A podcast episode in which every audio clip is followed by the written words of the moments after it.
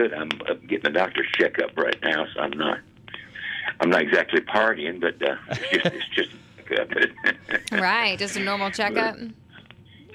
Pardon me. Just a normal checkup. Oh yeah, yeah. I have to come. I, I'm in town so little this time of year. I just have to kind of get all my maintenance done at one time. You know, if I got dental appointment or something, I have to kind of lump them all together. So I've been running around this week getting stuff done. That's always how it goes. That's always how it goes. I want to ask y'all about something. All right, Charlie, what you got?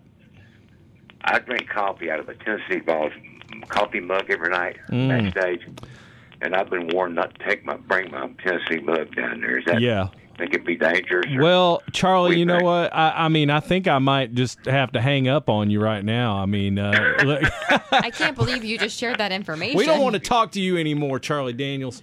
look. that, that is an S, that is an SEC attitude if I've ever heard one. Sure. Look, Charlie, we will get you a Georgia mug for when you're here, and you can drink out of that. Now, if you're, you know, we know you're a Tennessee fan, so that's hard. We'll put a Tennessee logo for you, really small, somewhere where n- no Georgia fans can see it, so you can remain loyal. I'm, I'm not going to tell you what I'm going to do. I just, I'll just, uh, I'll do whatever.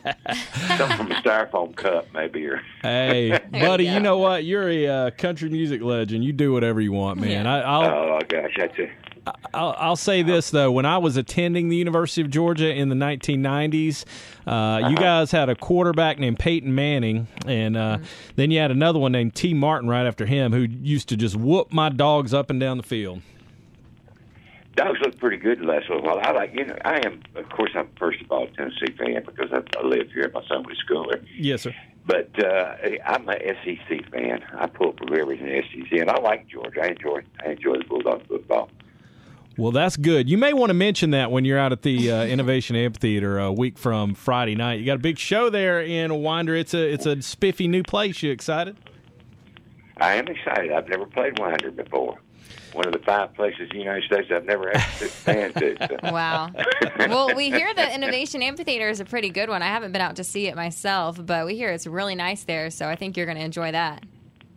Oh, we're looking forward to it a whole bunch. Always good to get down there. I used to live in Georgia Oh yeah. before both of y'all were born. Yeah, Mhm. years ago. I lived in Valdosta for a while. Yeah. I lived in a little town called Baxley. Way down Oh yeah.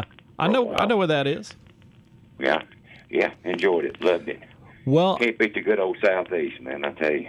Well, Charlie, we'll go ahead and, and ask you uh, a few questions. I wanted to, Okay. uh, so some things I've wanted to know over the years. So, tell, and I didn't Google any of these things because I wanted to get the story straight from you. Um, So, when did you pick up a fiddle, and when did you decide, hey, this is this is what I'm going to do? I'm going to be a fiddle player.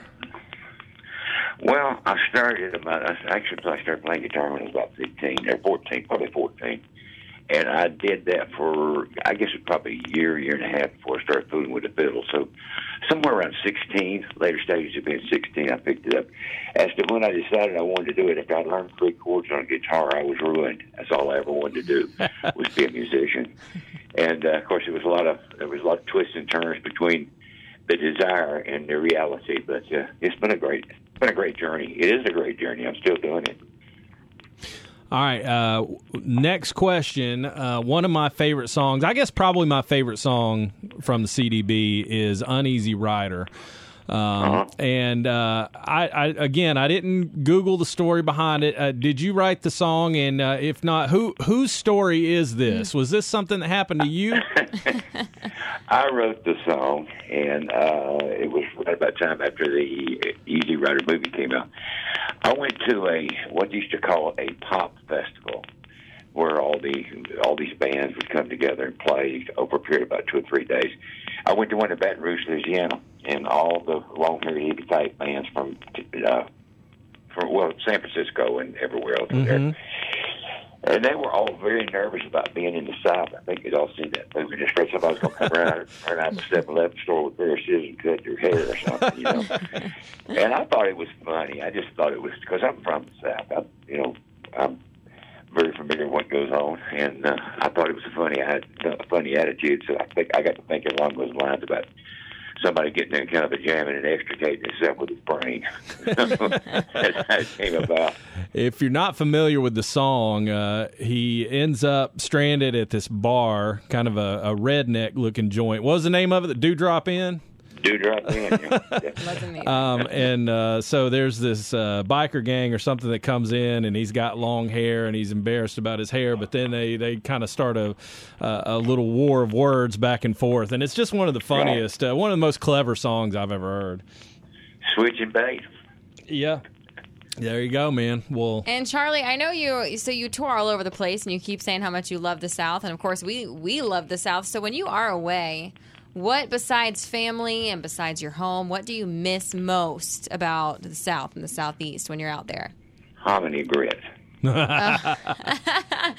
yes. They don't even know what they are. Some of the places I go, I think it should be against the law. you know, I think it should teach in school what. Well, really, you know, I mean, there, there should be a, a small, a, a little something devoted in some of the books that do hominy grits. You know, everybody ought to at least know what they are. Yeah. They don't have to eat them, but they should know what they are. It's kind of an insult. You know, you have to say, tell people something about grits. And what you're talking about. You know what? That is so true. And that reminds me, yesterday, Walker and I had a conversation about mm-hmm. uh, biscuits and cornbread mm-hmm. and which one uh-huh. we would prefer. So, so let me set the scenario. Like, if you go to Cracker Barrel for a meal, and they say you can't say uh-huh. Cracker Barrel. they say, Charlie, do you want biscuits or cornbread? What do you get? Well, it depends on what I'm eating. Exactly. if I'm if I'm having collard greens and such that stuff, I want cornbread. If I'm having uh, fried chicken or something like that, I'm very apt apt to order biscuits. Or I may order each one. I may have one of each. You know, that's a pretty good idea. There you go. I, mean, mean, that just that yeah. just takes the cake You right can there. get solve the problem. Just solve the problem. There you go. Um, one more thing I was going to mention. Now, um, I, I wanted to get you on the phone first because I didn't know if you would think this was this was funny or uh, if you would uh, take offense to this. But in your song, "The Devil Went Down," in your song, "The Devil Went Down to Georgia," I have always Uh-huh. thought, and I feel like I'm the only one, but I have always thought that the Devil's Jam was actually a little bit better than Johnny's. I really like what well, you do there with that. Not the only one. Have you heard not that before? oh, oh, many, many, many times I've heard. But let me tell you what the deal is here. You have been deceived. Right? Oh, that's what the devil does. If you listen to that part, you can't. Can you hum it? No, you're humming. You're not humming a solo. You're just humming the, the uh, background part. Right. Mm. The solo is nothing but the solo is nothing but noise. Now, Oh. Johnny, you can hum Johnny's part. You, da, da, da, da, da, da, da, da, da, da, da, you know, you can hum Uh it. huh. That's Yeah. put to it and everything. Devil's part you can't. So it's all smoke and mirrors with him. It's just deception. So see, you have been deceived. I got to tell you, this has a lot more layers to it than I originally realized. Oh yeah, it does. It does. I use seven. Well, of course, nowadays you probably do it electronically, but back in '79 we recorded it. I actually used seven fiddles on that part. Really? The devil's part. Oh my mm-hmm. goodness. I sure did. And that's what that's where that real wild, crazy, hellish sort of sound comes from. Yeah. You want a hellish sound? Put seven fiddles together. Get it for you. I've just thought, always thought it was one of the coolest sounds I've ever heard. It it does have a lot of screeching and, and it's just I don't know. Oh, I've. I've always loved it. It's only noise. It's- but I've had a lot of people. That's tell, I've had many, many people tell me that. Well, Yeah. See, I'm not the only one, Macie. No, it's true. You're and not. You're you're not an anomaly at all. No, definitely not. now, Charlie, I see that you um, celebrated a huge milestone this year 10 years since you were inducted into the Grand Ole Opry. So, Uh-huh. looking back 10 years ago, how was that night for you? I can't even articulate it. any good adjective you can think of would apply. Uh, it was something that I had wanted all my life, and I never did when it happened. I was 71 years old when I was inducted. So, Wow. you know, you went, we had played it a lot, we- but we constantly, anytime we wanted to play the Opry, but I was not an official part of it. So, having it made official was a big, big deal to me, and I, I loved it. I, I told people on stage that night, the Bible tells you God will give you desires of your heart. You've seen that come true on the stage tonight, because I'd been listening to that show all my life, and one of my heartfelt desires is to be a member of the Grand Ole Opry. So when it happened, it was about anything you good to think about, to say about anything would apply to this. Charlie, um, if you had to go out and buy a ticket to see one country music artist, um, you know, newer or older, or uh, doesn't matter to me, uh, who would you? What show would you want to go to? Oh gosh, that's a hard. That's that's a hard ticket. I would I would probably buy a ticket to see Travis Tritt. Yeah. Yeah. I don't have to because I I know him. He'll let me in free. Well, uh, you know, uh, full disclosure, I talked to Travis with, Tritt. Willie, Willie Nelson. Willie Nelson. I would. Oh, that's a good one. Oh uh, yeah. Oh, I've I've seen Willie in concert before. That is that is something. That man's voice. Woo. He's special. He And- really is.